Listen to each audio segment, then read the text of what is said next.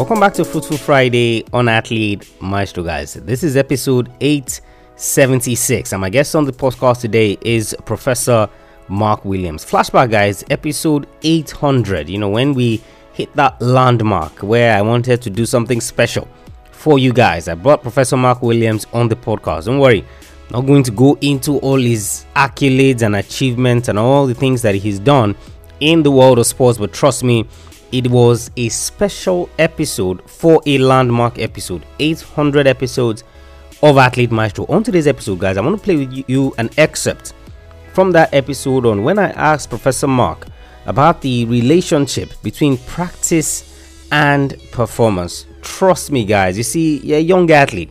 You don't understand, right, the things that go into performance and the role that it plays in all the things that you do.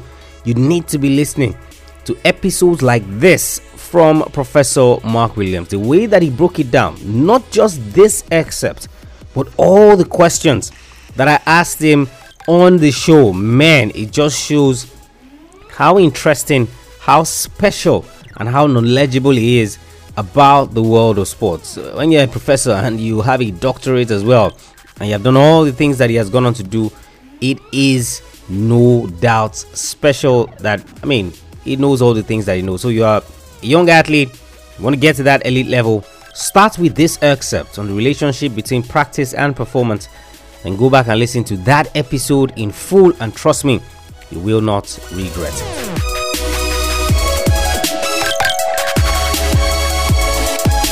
One of the things that I've seen you talk about over time, and I think you mentioned it in the book as well, is this relationship between practice and performance. Can you enlighten us a little bit on that, in terms of it's supposed to be a specific way, or it happens to be a specific way with the coaches when they are practicing, doesn't necessarily translate to performance in a way? No, I mean, there's a couple of key points to make here, I guess. The first key point I will make is that um, the correlation between engagement in practice and improvement in performance is actually not that strong.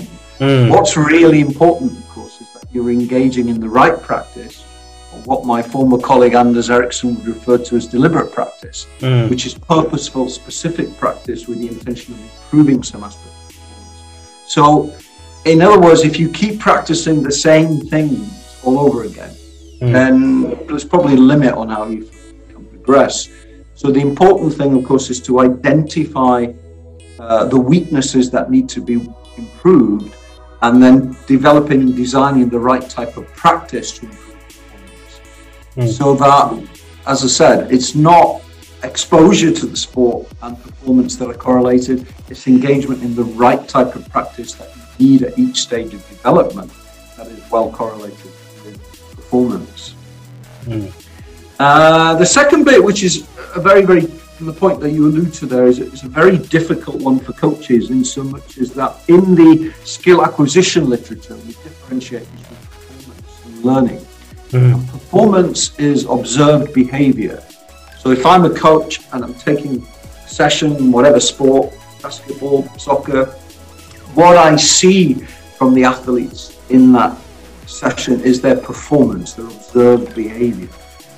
Uh, but invariably, in order to see whether learning takes place, then we have to be able to see that that change in performance is retained over time, and also that it transfers from the practice environment to other practice environments, and of course the ultimate test is competition.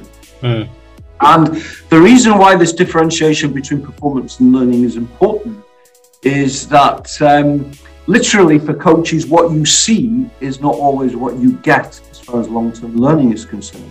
Mm. So we know, for instance, that if we provide lots of instruction, yeah. uh, do repetitive block practice of a single skill, and provide lots of feedback, in other words, be very hands-on in the coaching process, yeah. then we get great short-term performance in those particular practice sessions.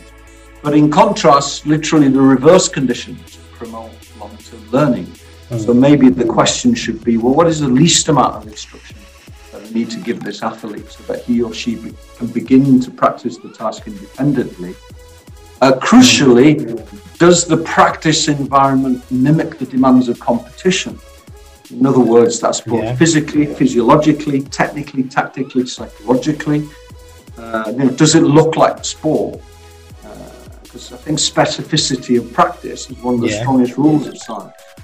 Yeah. And then, of course, finally, what is the what is the least amount of feedback that I need to give these athletes, so that in essence these athletes can begin to learn skill independently. So those latter conditions best promote learning. Mm. And of course, rather ironically, the conditions that typically exist in street sport across the globe. Yeah. And, and I think there's increasing awareness that maybe the role of the coach has changed. Whereas a decade or two ago, coaches were very prescriptive, mm. general mm. philosophy. You know, I own all the knowledge and I will pass it on to you. Yeah. Whereas now I, I think it's it's more hands-off, in the sense that maybe the role of the coach is to act as a catalyst and to create the right kind of learning environment that will allow the performer to, you know, almost independently where possible, develop the right skills to progress on their own. Mm. It's not leaving them to do nothing, of course, it's yeah. shaping and moulding the learning environment mm. to make sure that these athletes become independent learners and take ownership over their progress. If you enjoyed this inspirational clip from a past episode of the show, then you are going to absolutely love our episodes three times a week: Monday, Wednesday, and Friday. Monday, we look at a successful athlete, someone who has done it before you, someone who can be a mentor to you, to guide you in terms of what you're currently going through. Wednesday, just like you just heard, is an interview, or we talk about a topical issue, something you're struggling with, and something that you need results on. And of course, a Friday just like this is strictly motivational. So I either share a quote with you related to sports and how it applies to your career, or I share excerpts from previous episodes of the show. Head over to athlete maestro dot com, guys, forward slash subscribe to subscribe to the podcast so that you don't miss any episodes. Also, don't forget to leave us a rating and review. What your rating and review does is that it helps other young athletes find the podcast and know that this is a resource they can use to ensure that they are getting closer to the goals that they set for themselves in sports. And if you have any questions, send me a mail, tola at athlete maestro dot com. I'll catch you guys on the next episode of the show. Remember, knowing is not enough, you must apply. Willing is not enough, you must do. I want you to go out there. I want you to learn everything you can from this episode. I want you to go out there and I want you to be a maestro today and every single day.